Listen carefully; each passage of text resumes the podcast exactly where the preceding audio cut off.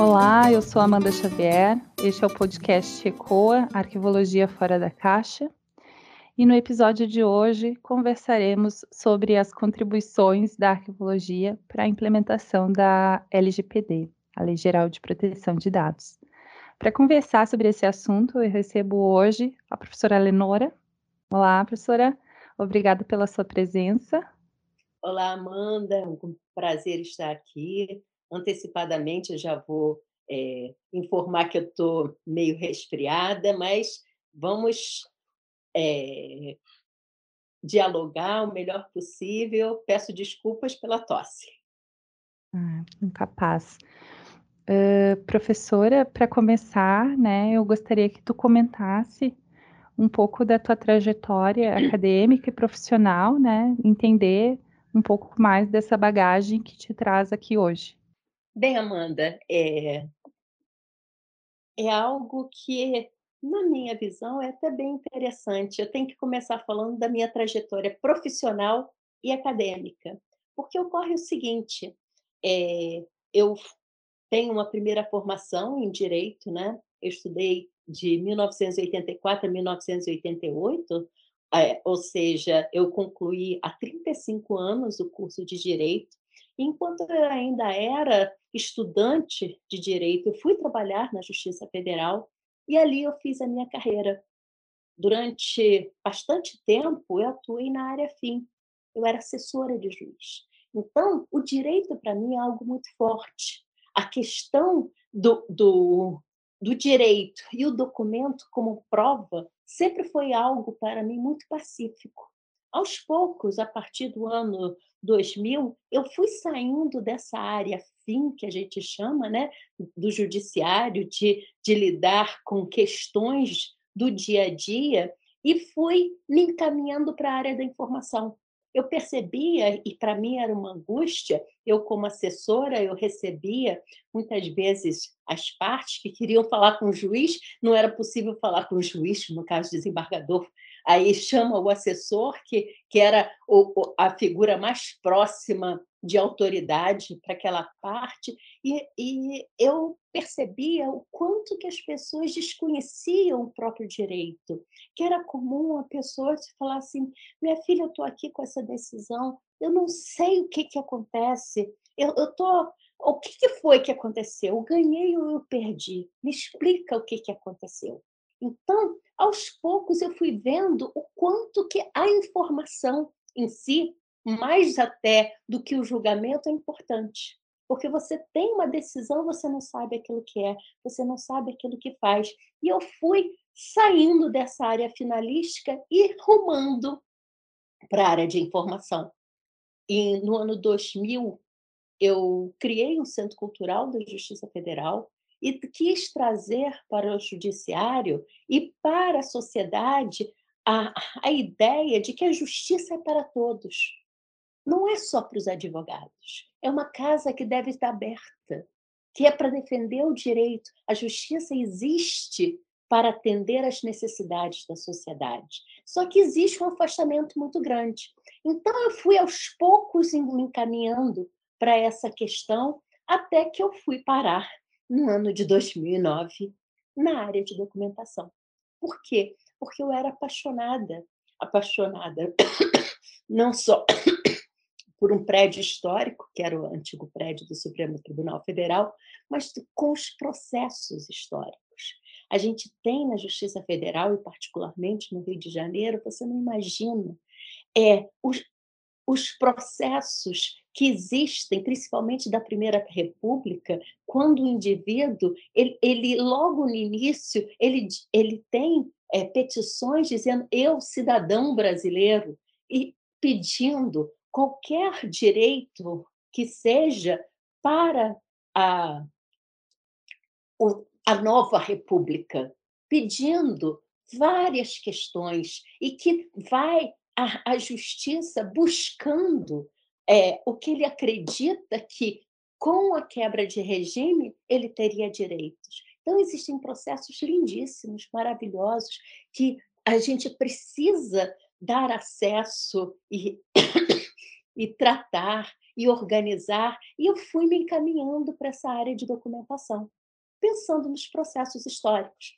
Essa área de documentação era formada por várias pequenas áreas. Tinha o arquivo, claro, que eu já sabia, a biblioteca, tinha a área de jurisprudência, que organiza as decisões do juiz, tinha a área de website, tinha a área de gráfica. Então, era uma área muito grande.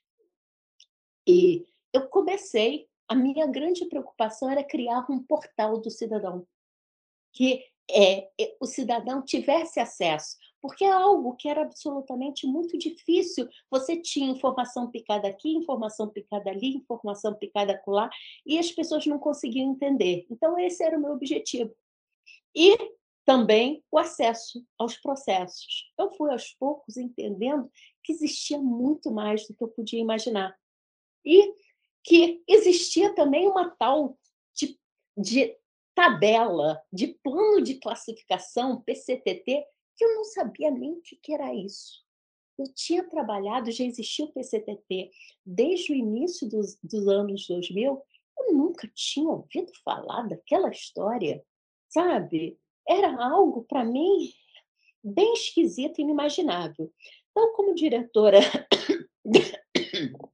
dessa área de documentação, eu tinha assumido em 2009 e estava preocupada com o portal, estava preocupada com os processos históricos e fui parar numa reunião em Brasília para decidir uma série de questões. Eu queria fazer um programa de história oral, eu estava nessa vibe de arquivo permanente.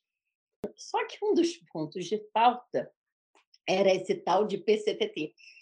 Eu tinha levado a pessoa que era responsável pelo arquivo, nós não tínhamos um arquivista. E era para discutir prazo de guarda. Eu estava lá só, sabe? Eu era a diretora, estava lá como ouvinte, nem tinha ciência dessa história antes. E tá, estou lá participando, só que a minha origem do direito, eu sabia que se estava estabelecendo tempo de guarda para documento. E documento, para um advogado, é prova.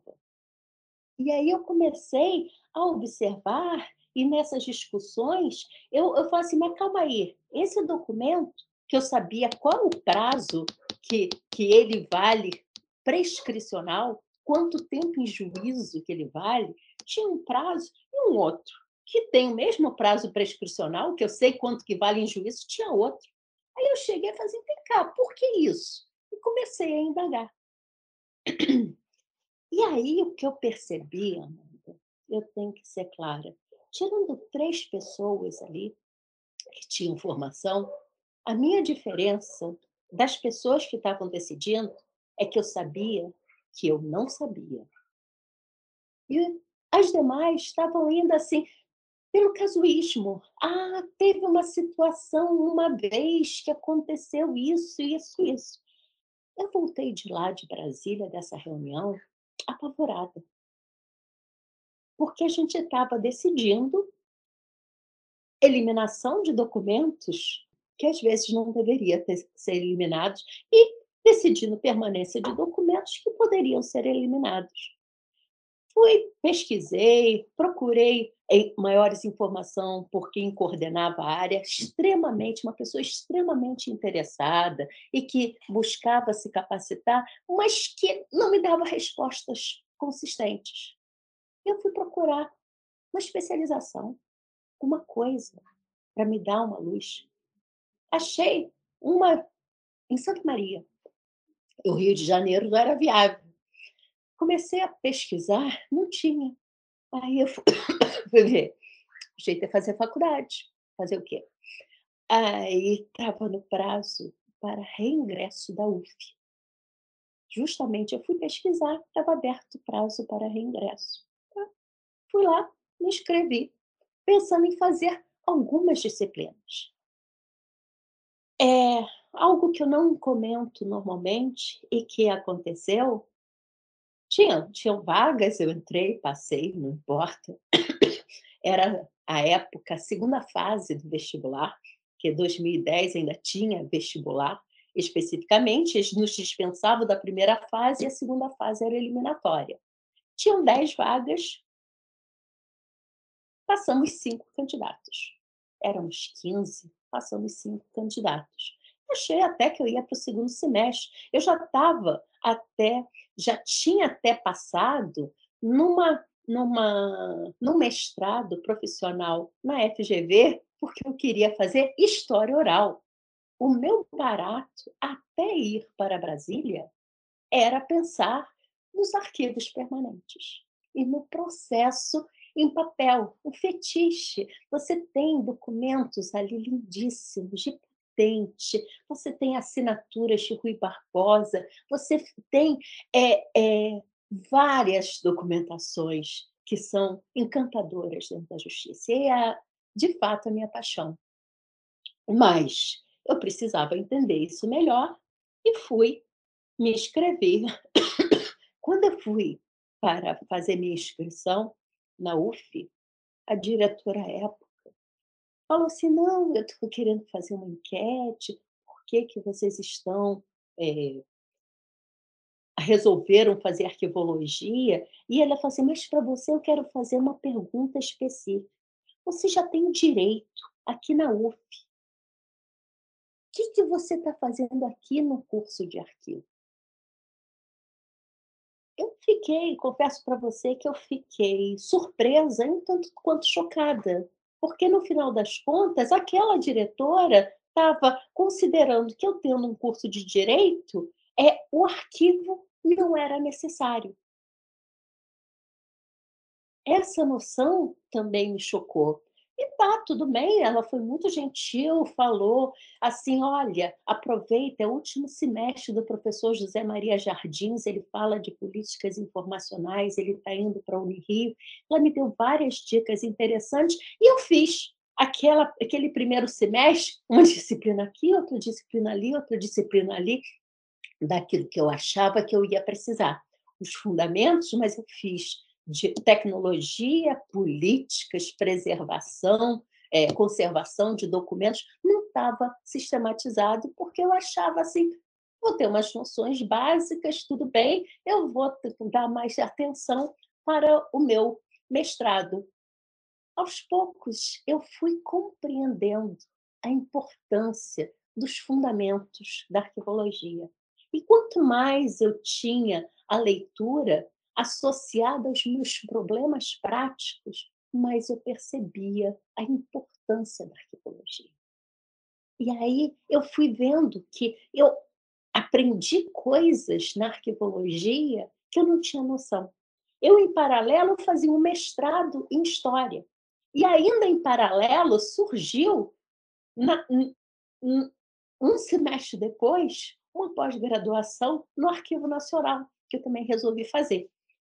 Aí eu fiquei trabalhando mestrado, faculdade e pós-graduação. E fui absorvendo conhecimento. Quanto mais eu aprendia, mais eu percebia que eu tinha que continuar na faculdade. Mais eu aprendia. Mais os textos, que não são muitos, me traziam novas concepções que se associavam ao meu conhecimento prévio profissional e solucionavam problemas que eu enfrentava como diretora de uma área que tinha diversas pessoas trabalhando e que não sabiam me responder o porquê. E eu fui dando continuidade.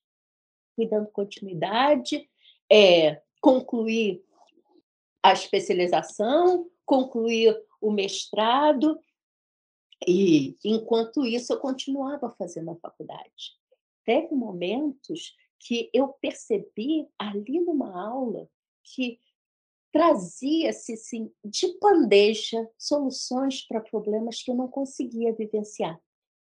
E vou dizer particularmente em relação à minha associação à área de tecnologia, se deu porque eu, conversando com uma professora, no caso, à época, era a Rosângela Cunha, ela falou assim: Lenora, olha, seus processos históricos, papel, estão tranquilos, eles vão permanecer, só que o digital não. E a gente já tinha processo eletrônico. E eu comecei a falar assim, como é que vai ser? Esse fascínio que eu estou tendo de um tempo pretérito, será que eu vou deixar que no futuro pessoas não consigam pesquisar, não consigam ter registros no nosso tempo? E aí eu comecei a pensar nessa importância da gente chegar e preservar o nosso momento atual. Porque nosso fascínio normalmente é pelo antigo. Quando a gente pensa, quando tem essa, que eu vou dizer, minha paixão, que é de muitos, é pelo antigo. E, na realidade, eu estava desprezando, naturalizando algo que poderia não se manter. E fui aos poucos para o digital. Fui aos poucos para o digital, pensando em preservação, pensando que nós tínhamos que trabalhar nessa área e gerenciando sistemas. Só que eu também depois eu percebi, e a palestra de ontem está até gravada do arquivo da cidade, que eu falo que eu percebi que no digital a gente enfrenta um outro problema. O problema de que nós não podemos aguardar o término da produção do documento, acabar a fase corrente para pensar no tratamento. Porque o usuário não sabe classificar, o usuário não sabe descrever, o usuário não sabe produzir sequer um bom documento. E no digital isso é importante. Então, eu aos poucos eu fui concluindo a faculdade, e a UF tem essa questão de que metade do curso é um núcleo comum de biblioteconomia, e aí eu aprendi um pouco mais sobre linguagens documentárias, percebi a importância de conhecimentos na área de biblioteconomia para fins de recuperação da informação. Nós não somos bons como arquivistas em recuperação da informação. E a biblioteconomia traz uma série de metodologias. Nós não somos bons também em estudo de usuário. Então, eu fui, quando eu concluí o curso de arquivo, fui para a biblioteconomia, só mais 2 anos, e eu concluí para melhorar essa área de recuperação da informação e foco no usuário. Porque a gente começa a ficar tão fascinado pelo documento que o usuário fica mais ou menos esquecido. Então, eu fui nessa questão. Em paralelo, continuava fazendo, aí já fazendo doutorado e tudo mais, continuei nessa vida paralela, e eu lidava muito com o nosso sistema de gestão de documentos. E várias questões que eu pedia para ser feito, não dava, era impossível. Eu falei assim, não, mas por que não é? Não, dá, mas vai demorar muito tempo, não sei o quê. Eu cansada de ouvir, não. Eu falei, não seja por isso. Concluí a biblioteconomia. Qual é a faculdade que eu faço agora? Sistemas. Então, dentro da faculdade de sistemas, eu fui para chegar e resolver questões já vinculadas a privacidade e proteção de dados. Por quê? Por que eu comecei a estudar privacidade e proteção de dados? Novamente, perfil do direito, Lei de Acesso à Informação, existe um tal de artigo 31 da Lei de Acesso à Informação que fala de informação pessoal. É aquela informação identificada ou identificável. Isso aí é o quê? Porque se a gente chegar e começasse a pensar mais friamente, a gente ia ver que essa informação pessoal é um grande problema. Então, no ano de 2012, eu comecei a estudar essas questões, tentando solucionar essas questões do sistema, não só de acesso, quanto de privacidade. Então, eu entro nesses estudos de LGPD ainda como GDPR.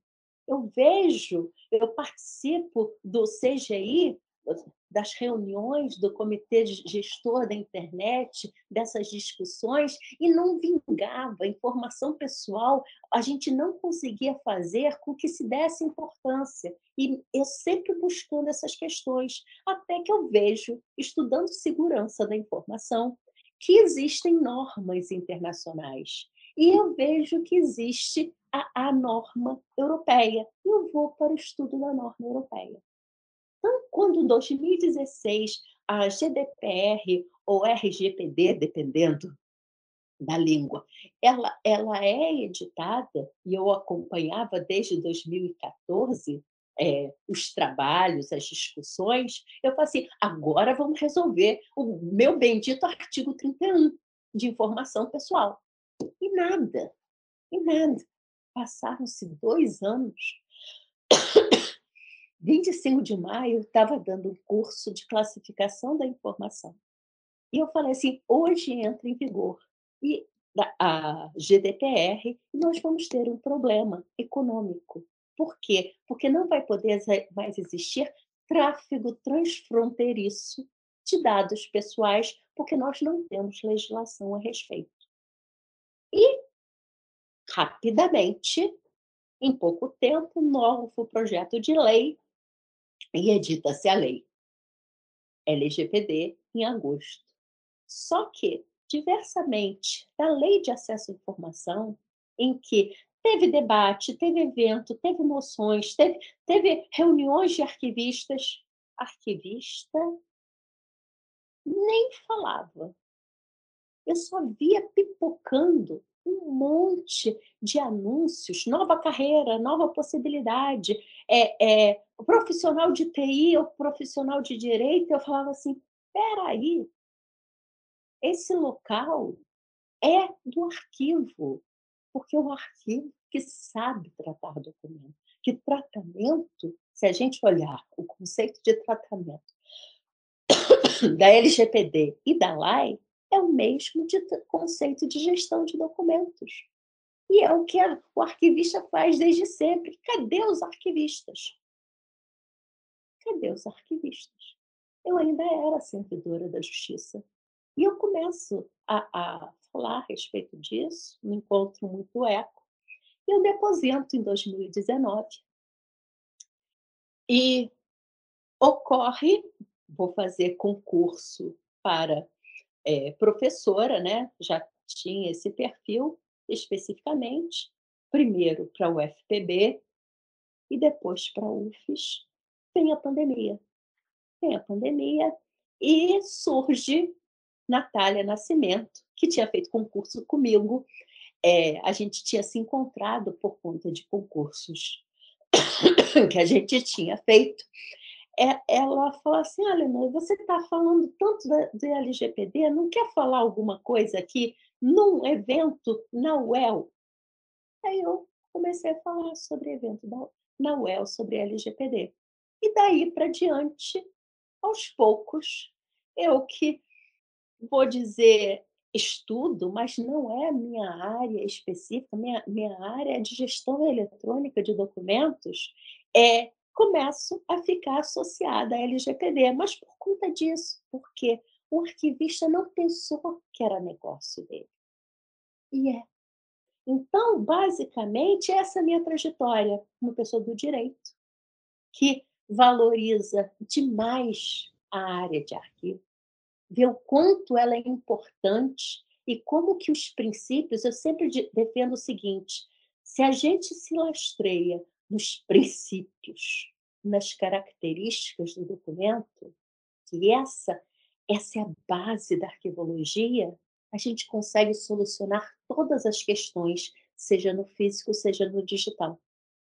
Então, é daí que eu venho. É daí que fui para a área acadêmica. Então, eu saí da área profissional, minha trajetória profissional, e fui ingressando na trajetória acadêmica. Então, minha trajetória acadêmica se inicia no ano de 2010. Então, é bem recente. Bem recente, para lidar justamente com essas questões. E foi um acaso. Conforme eu falei, até 2009, nosso plano de classificação já tinha quase uma década. Eu, como uma pessoa que era da justiça, nunca tinha sequer ouvido falar. Sim. E tu vê, né, essa questão de toda a tua trajetória, ela é muito importante para contextualizar toda essa experiência e todo esse conhecimento que a gente pretende explorar aqui nesse episódio, né? Porque a arquivologia, ela é fruto de uma interdisciplinariedade, né? Ela se vê multifacetada, ela se vê atuando em espaços muito distintos, né? A gente tem essa possibilidade de atuação e por vezes não é ocupado esses cargos por arquivista, mas por outros profissionais, justamente porque a sociedade demanda desses profissionais, né? E é um ingresso baixo, é um curso de baixa competitividade, justamente porque as pessoas não enxergam essa potencialidade na área da arquivologia, embora sim ela seja potência. E outra coisa que a tua trajetória profissional e acadêmica nos mostra é a questão da educação continuada, né, que é uma circunstância muito particular, né, é um fator muito particular da arquivologia, porque a gente sempre precisa estar estudando, a gente sempre precisa estar se qualificando, se adaptando a novas tecnologias, pensando para além da custódia do documento, para questões de gestão, de acesso, de segurança, de privacidade, né, e agora enfrentar, né, a era da tecnologia, do digital, do universo digital. Quais são os nossos desafios atuais?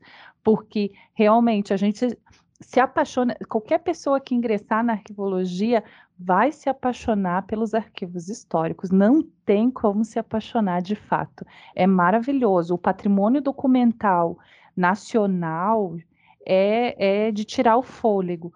Mas, atualmente... A gente tem também essa questão, né, de não só tratar da massa documental analógica que foi acumulada, e daí quando eu falo analógico eu me refiro mais ao papel, mas também aos eletrônicos, né, o que estão se perdendo, essas informações que estão se perdendo e que a gente quer deixar para a posteridade. E agora falando dessa questão, né, da lei, né, da LGPD, né, desse teu caminho até aqui. Falando dessa situação dos direitos, a gente tem uma linha muito tênue aí entre esses conceitos, né, de acesso e privacidade. Então, parece até uma coisa contraditória, mas que caminham lado a lado. E eu gostaria que tu comentasse um pouco mais sobre esses dois direitos. Olha, é uma questão que é importante se compreender. Quando a gente está falando tanto de acesso quanto de privacidade, nós estamos falando de direitos fundamentais individuais. Pode parecer que um é de uma pessoa e o outro é do coletivo, mas não é bem assim. Na realidade, são dois direitos individuais que nós possuímos, o direito de acesso e o direito de privacidade. O que ocorre é que, e é isso que é importante entender, que quando a gente está discutindo essa questão da privacidade, é que nós vivemos em comunidade. Aí vamos entrar numa questão mais histórica, de pacto social.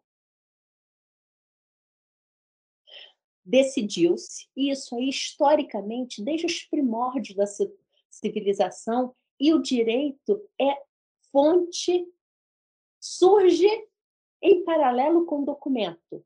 Nós precisávamos, nos primórdios da civilização, de convivência. Nós precisávamos ter uma convivência e estabelecer regras. É meu, é seu, é nosso, é direito, é obrigação. E como que a gente vai assegurar para que o outro seja por um lapso natural ou por uma fé, mantenha aquilo que foi pactuado. Digamos o seguinte, eu sempre dou esse exemplo,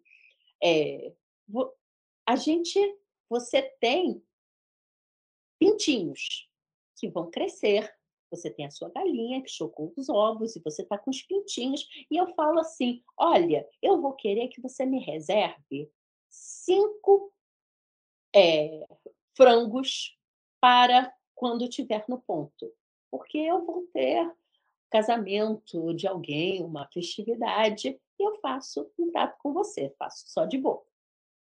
Só que ocorre algum evento qualquer, vamos dizer que tenha ocorrido alguma coisa qualquer, que a produção de frango teve uma queda e o preço aumenta.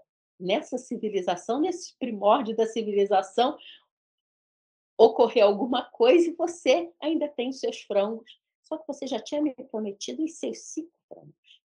E tem um cara lá te prometendo 3 vezes, 4 vezes, 5 vezes o preço. E aí, o que você faz? Você pode chegar a honrar com a sua palavra ou pode, convenientemente, passar para o outro. E aí, aquele negócio, quando eu chegar, não, mas a gente não tinha prometido isso, não. E aí, surge o registro daquilo que foi apalavrado para garantir um direito. O documento é a prova do que nós pactuamos. Então, essa questão dos direitos, eles surgem nos primórdios, e os direitos logo na origem são bem relacionados às questões palpáveis. Essas questões que são mais imateriais, o direito de acesso, direito, inclusive, de liberdade, todas essas questões não estavam fundamentadas. Elas vão existir, mais especificamente, na Revolução Francesa, com a Declaração Universal dos Direitos dos Homens. Até então, a gente tinha uma restrição muito grande dos direitos. Eram poucos os direitos civis, de liberdade de ir e vir. Existia mais essa questão vinculada à materialidade. Então, a gente pensar em dignidade da pessoa humana, pensar em questões que são menos palpáveis, era difícil de se perceber. Então, quando a gente pensa em privacidade e pensa em acesso, nós estamos falando a partir da metade do século XIX. O direito já existia, ele vai sendo construído. E, aos poucos, a gente vai entendendo que existe uma questão, por força de tecnologia, que viola, que você começa a perceber que uma pessoa se torna interessante e um jornal começa a tirar fotos, gerar notícias de jornal para vender jornal. Apesar de você não ser consultado. E você começa a dizer, calma aí, é minha vida privada. Você não tem o direito de explorar minha desgraça. Porque aí vem a questão da imprensa dizendo, não, é uma notícia. Aos poucos, pelo fato de lucrar, a justiça, antes até mesmo do direito, começa a reconhecer o direito dessas pessoas de indenização, de não serem incomodados. Aos poucos, a gente vai construindo essa questão. Então, quando a gente começa a ter a tecnologia impactando, você começa a ter o direito à imagem, à privacidade. Todas essas questões, porque existe uma invasão de natureza mercadológica. A gente está sempre falando de direito e de moeda, lucro. Alguém está sempre explorando, por conta de questões financeiras, utilizando sua imagem, utilizando a sua desgraça pessoal. E aí começa a se construir essa noção de que existe a vida íntima, a vida privada, mesmo daquela pessoa que é pública.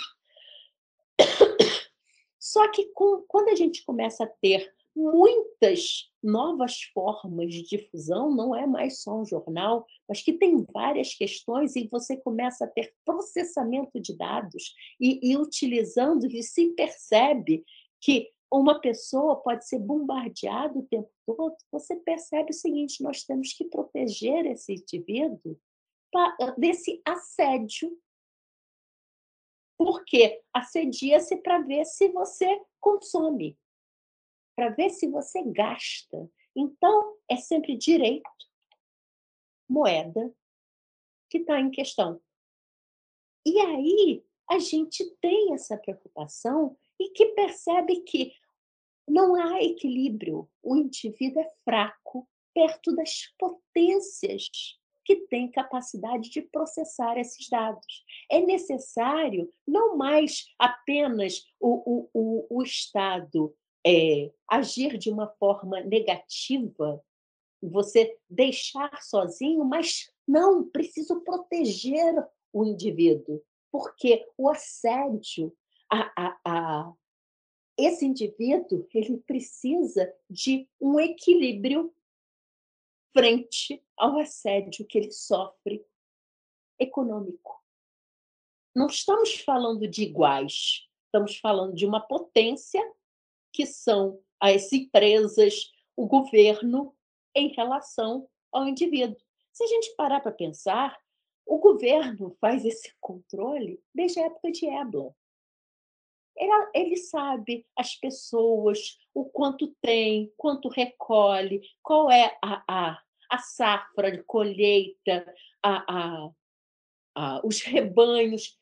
O governo sempre teve esse controle. Só que agora, por força até do barateamento da tecnologia, esse controle passa a ser também econômico. E o indivíduo passa a ser muito explorado o tempo todo, consuma, consuma, consuma, consuma. E aí é necessário não mais existir uma diretriz, como é a diretiva de 1995 da Europa, mas leis protetivas fortes para dizer, olha, contra a superpotência, governos e empresas, precisa ter uma superlei para dar essa proteção. Se você pegar aqui o pequenininho, que é o indivíduo, você vai sofrer empresa com bilhões de indenização, porque é onde vai doer. Se você parar para pensar, a LGPD, a grande questão são as multas. As multas, diga-se, que não se aplica aos órgãos. Eu ia perguntar justamente sobre isso, professora, porque nós temos a Lei de Acesso à Informação que foi promulgada em 2011, né? E 7 anos depois, em 2018, então surge a LGPD e existe uma grande mobilização para a implementação dessa lei, né? Então eu queria que tu comentasse um pouco mais sobre esses aspectos da LGPD, né? Como ela se relaciona com a lei e quais são os reflexos dessa implementação. Então o que existe em relação aos órgãos públicos? O movimento no sentido, seja mais transparente, governo, preste mais contas, porque você recolhe, você compulsoriamente, você recebe valores da sociedade, você tem a obrigação de ser mais transparente, você tem a obrigação de prestar contas. Então, a Lei de Acesso à Informação é dizer, você não pode, governo, fazer o que você bem quiser. Você está sujeito ao escrutínio da sociedade. Você tem que prestar contas, uma transparência ativa e uma transparência passiva. Agora, você tem que prestar contas protegendo o indivíduo.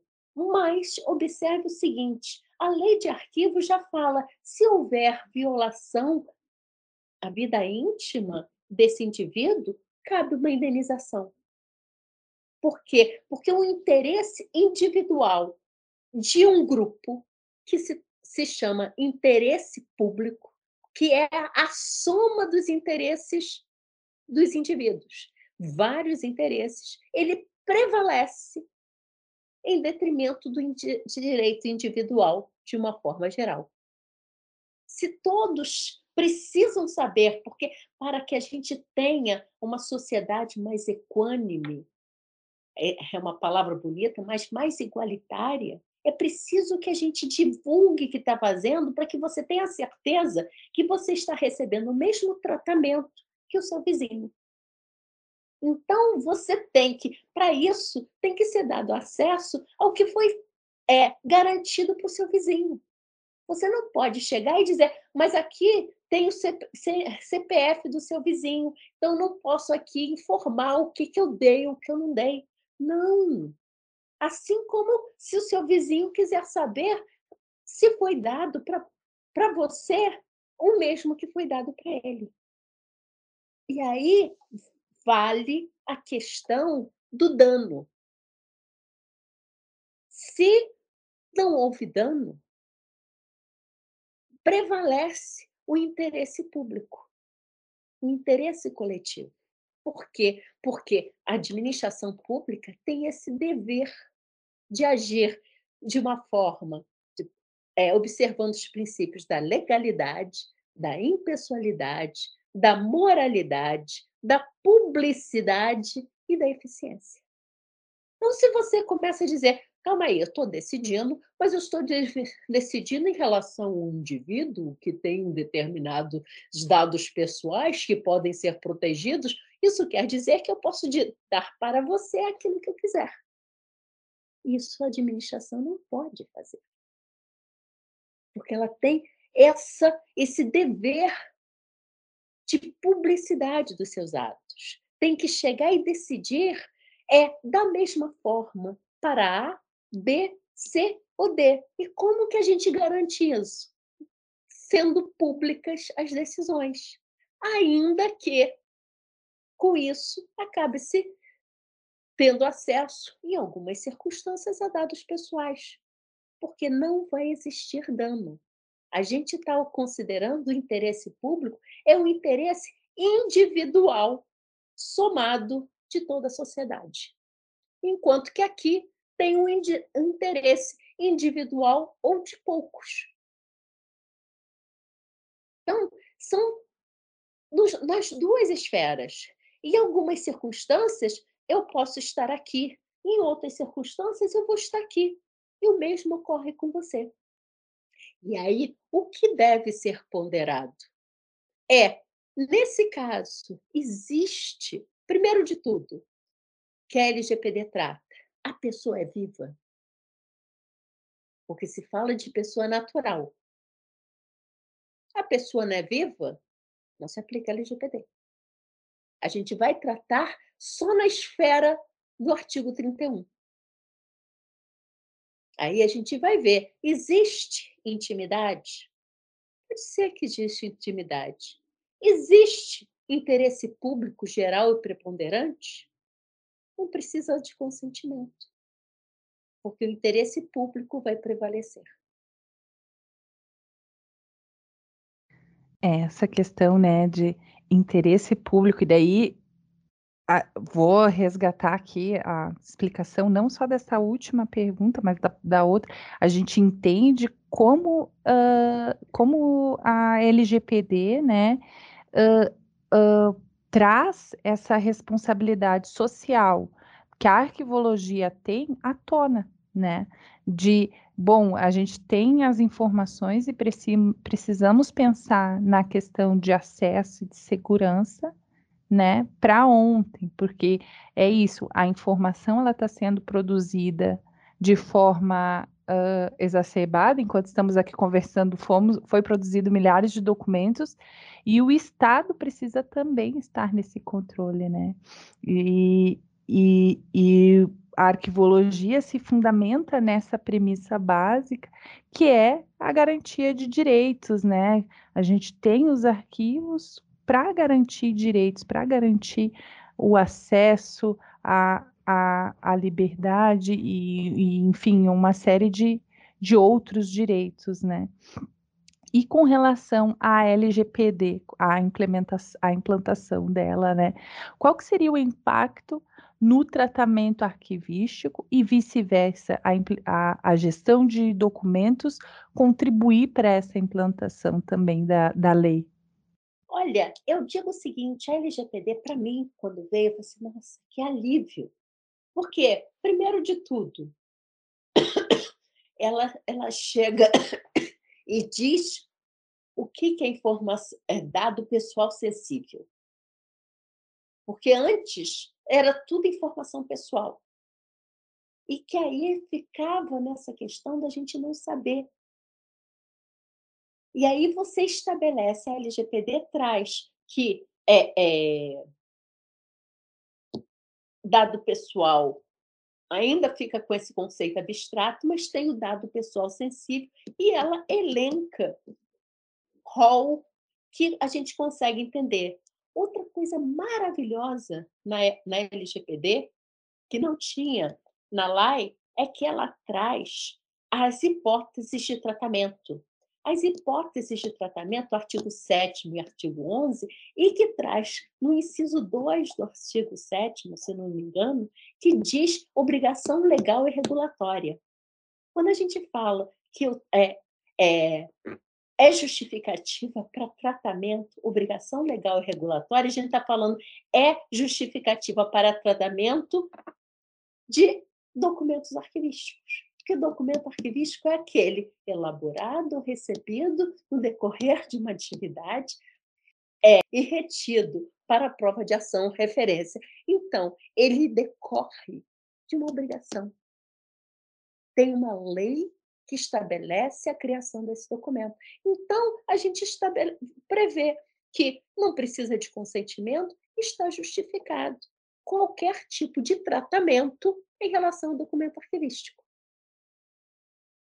Isso é muito bom.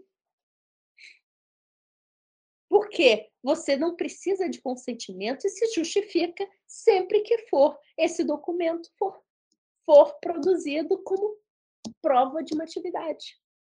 Naquela atividade, produzo o documento, não preciso de consentimento, estou amparada pela lei. Depois, a LGPD traz no artigo 15 e no artigo 16 justamente a questão da destinação, avaliação e destinação, que estabelece o término de tratamento, você tem que eliminar, a não ser que você reconheça que tem um valor secundário, que permite a conservação, que é base da arquivologia. E aí vai seguir outras regras que a LGPD não trata. Então, nós temos um desafio em relação à fase corrente e intermediária, que se aplica à LGPD, depois, quando a gente trabalha no documento da fase permanente, a LGPD diz é possível manter para órgão de pesquisa, para pesquisas. Ela autoriza. Meu Deus, qual é o problema? Não tem nenhuma questão, pelo contrário, a LGPD vem trazer clareza para o artigo 31. Só que, qual é a questão? Justamente por conta das multas, que vai trazer, e a LGPD traz muita questão nova para as empresas que antes não tinham que prestar contas ao indivíduo, não tinham nenhum tipo de obrigação de transparência, e que diz o seguinte, os dados não são seu, empresa, os dados é do indivíduo e você deve prestar conta da mesma forma como o governo tem que prestar conta, de forma transparente, não pode abusar do uso desses dados, empresa, porque você é uma potência tanto quanto um Estado e você não pode se valer, se apropriar de uma propriedade de indivíduos que são hipossuficientes em relação a recursos. Então, você vem dizer assim, olha, eles são os titulares, você deve prestar contas a esse indivíduo, os dados não são seus, para você fazer o que você quiser. Se você coletou esses dados por força de que você estava vendendo um produto, você não pode chegar e utilizar esses dados e vender para outro local para oferecer outra coisa. É isso que é a LGPD, que não está sendo respeitada. O que está ocorrendo na prática é que as empresas estão utilizando o legítimo interesse ao marketing, legítimo interesse ao lucro, para violar o direito, porque ela não quer chegar e falar assim, não, mas eu coletei esses dados, eu tenho um direito residual, eu posso fazer o que eu quiser. Ela vai dizer, ah, eu preciso ter marketing, eu preciso ter lucro, senão eu não vou sobreviver, e continua fazendo o que não deve, e a administração pública está retroagindo a antes da lei, para dizer assim, temos dados pessoais, e com isso também é bom, porque eu não preciso prestar contas, porque esse negócio de ficar prestando contas à sociedade, eu estou acostumada a fazer sem precisar prestar contas. Aí agora é muito bom, eu vou chegar e dizer, eu estou protegendo dados de vocês, agora ninguém sabe de nada, eu vou me tornar soberano, vou voltar à postura de Leviatã. Uhum. Então, LGPD na prática está sendo nociva dos dois lados. Enquanto que não é isso que ocorre. A LGPD vem trazer esclarecimentos e auxiliar atividade, inclusive dos arquivos. Sim, o que é preciso fazer é estabelecer, e isso falta muito, são os arquivos, independente se você está na fase corrente intermediária ou se já está na fase permanente, ter políticas, criar critérios claros e impessoais e padronizados, para que você, que tem uma determinada visão de mundo, você dê acesso e eu, que tenho uma visão mais retrógrada, não dê acesso. Para dizer, eu, como órgão público, vou considerar que eu tenho todos esses documentos aqui, mas que tem esse dado do indivíduo, mas mesmo assim eu vou dar acesso. Pode ser que eu não dê acesso, coloque na internet, mas eu vou chegar e dizer, eu tenho aqui essa coleção de documentos que trata sobre isso, isso, isso, e qualquer pessoa pode vir aqui consultar. Essas questões, né, de como que a sociedade se apropriou, né, como que está se adaptando, se adequando a essa Lei Geral de Proteção de Dados, ainda é uma coisa muito recente. Ainda existem muitos percalços e muitos desafios, né? E um deles é a questão da gestão documental, né? Que está sempre ali acoplado, uma vez que a gente está falando de tratamento de dados, que está falando sobre informação, né, sobre acesso à informação, e daí aqui a gente não está falando de qualquer informação, né, a gente está falando especificamente dos dados pessoais e dos dados pessoais sensíveis, e que a gestão de documentos também precisa se ocupar, se preocupar com isso, né, então... Quanto à gestão, como a gestão dos documentos pode estar contribuindo para a implementação dessa lei nas suas práticas, assim, com relação aos seus programas, a projetos, né? Como que a gente traz isso para uma perspectiva mais prática e como que o arquivista pode se posicionar diante dessa conjuntura, né, professora?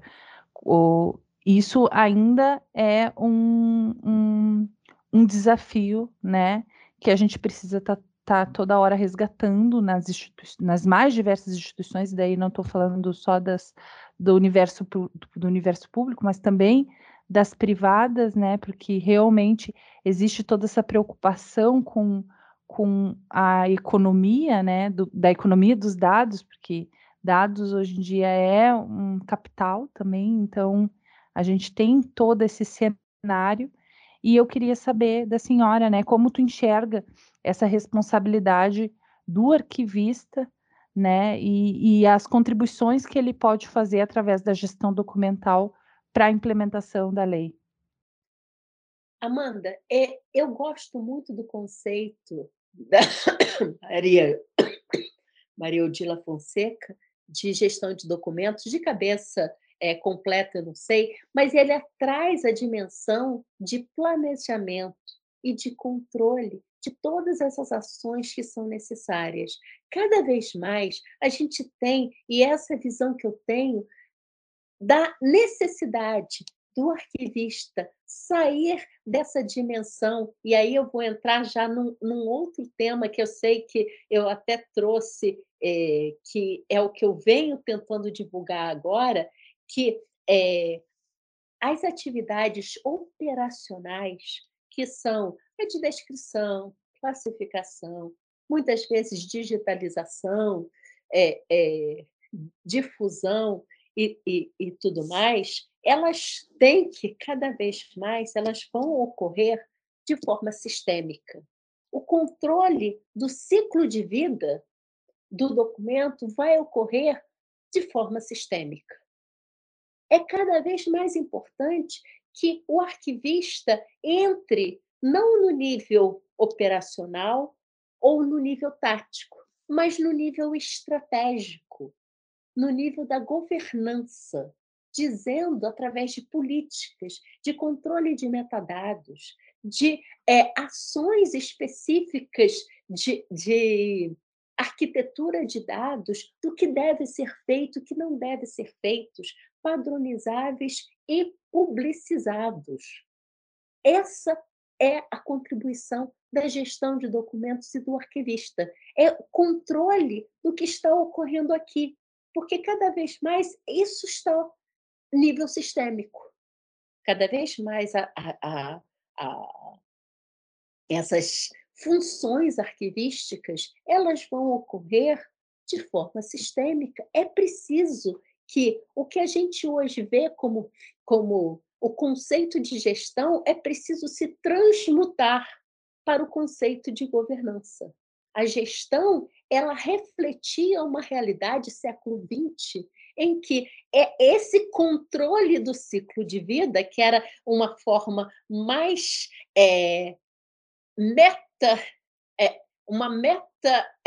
ação, porque a ação ficava no nível operacional, a gestão de documento permeava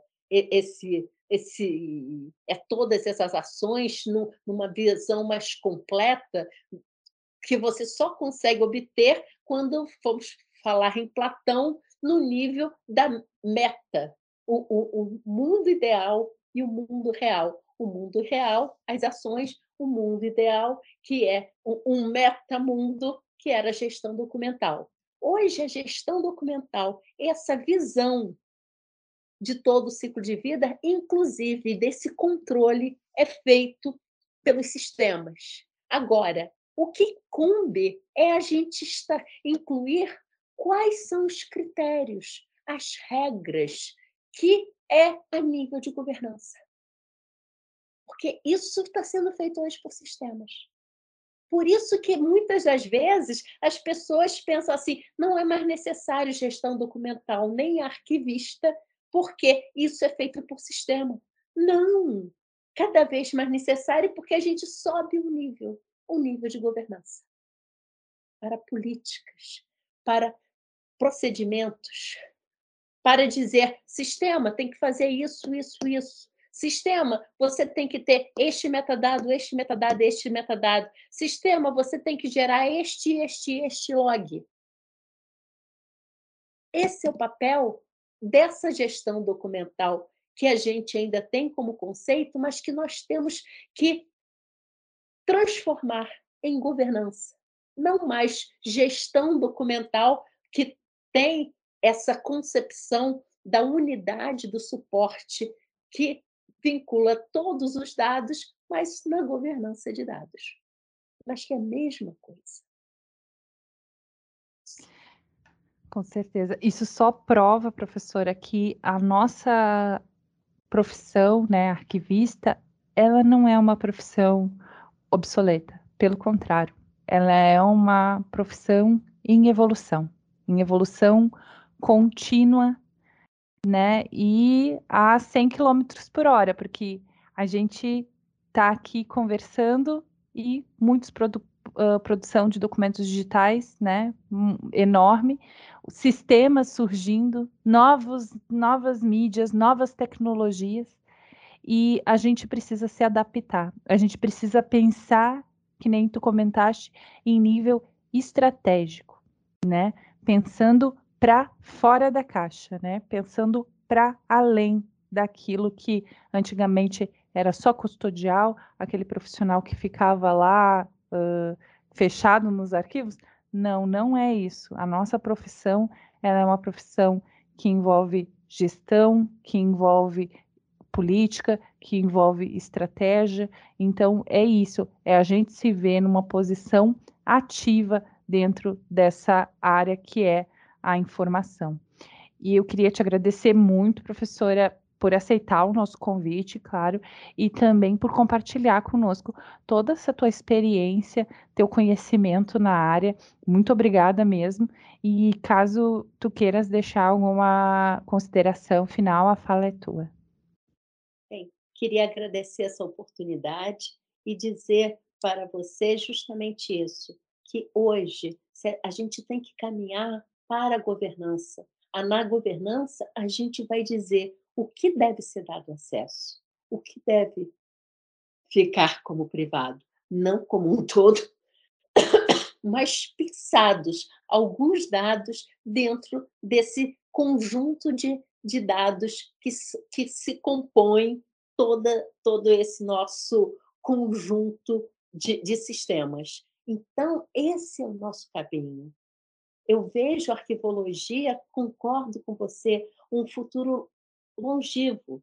Por quê? Porque é necessário a gente continuar pensando em organizações, pensando mesmo com inteligência artificial, mesmo com várias tecnologias. A gente tem que entender o seguinte, a tecnologia em si ainda não faz milagre. É preciso que existam regras. Existe uma noção dentro da tecnologia que é garbage in, garbage out. Se você insere lixo, você terá lixo.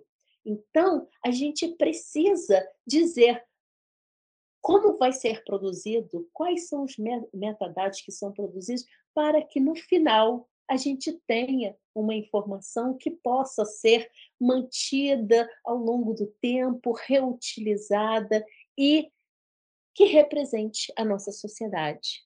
Então, a gente hoje está produzindo uma série de lixos digitais. A gente está vivendo uma crise de autenticidade. Diga-se a fake news. A gente não sabe mais com deepfake. A gente não sabe mais o que é verdade, o que não é. A gente vê uma imagem de uma pessoa falando e que não falou aquilo que a gente está ouvindo. Então, nunca foi tão importante a preservação do que é mais caro para a arquivologia, que é um documento, um registro, servir como prova, ou seja, ser autêntico, confiável. Então, vida longa à arquivologia e vida longa a esses novos arquivistas, e que pensem dentro de uma visão meta, especificamente. Diante desse cenário assim, cheio de intersecções, né? Inteligência artificial, crises com autenticidade, a infodemia, né, desenfreada, que muitos acham que é muito desafiador, mas a gente se sente instigado, motivado por continuar estudando e tentar trazer soluções para esse tipo de questão. Se você gostou desse episódio, né? Não deixe de curtir, de compartilhar, seguir as nossas páginas no Instagram e no Facebook para dar voz à arquivologia e pensar fora da caixa. Muito obrigada, professora Lenora, e muito obrigada a todos que nos ouvem. Até o próximo episódio. Boa noite.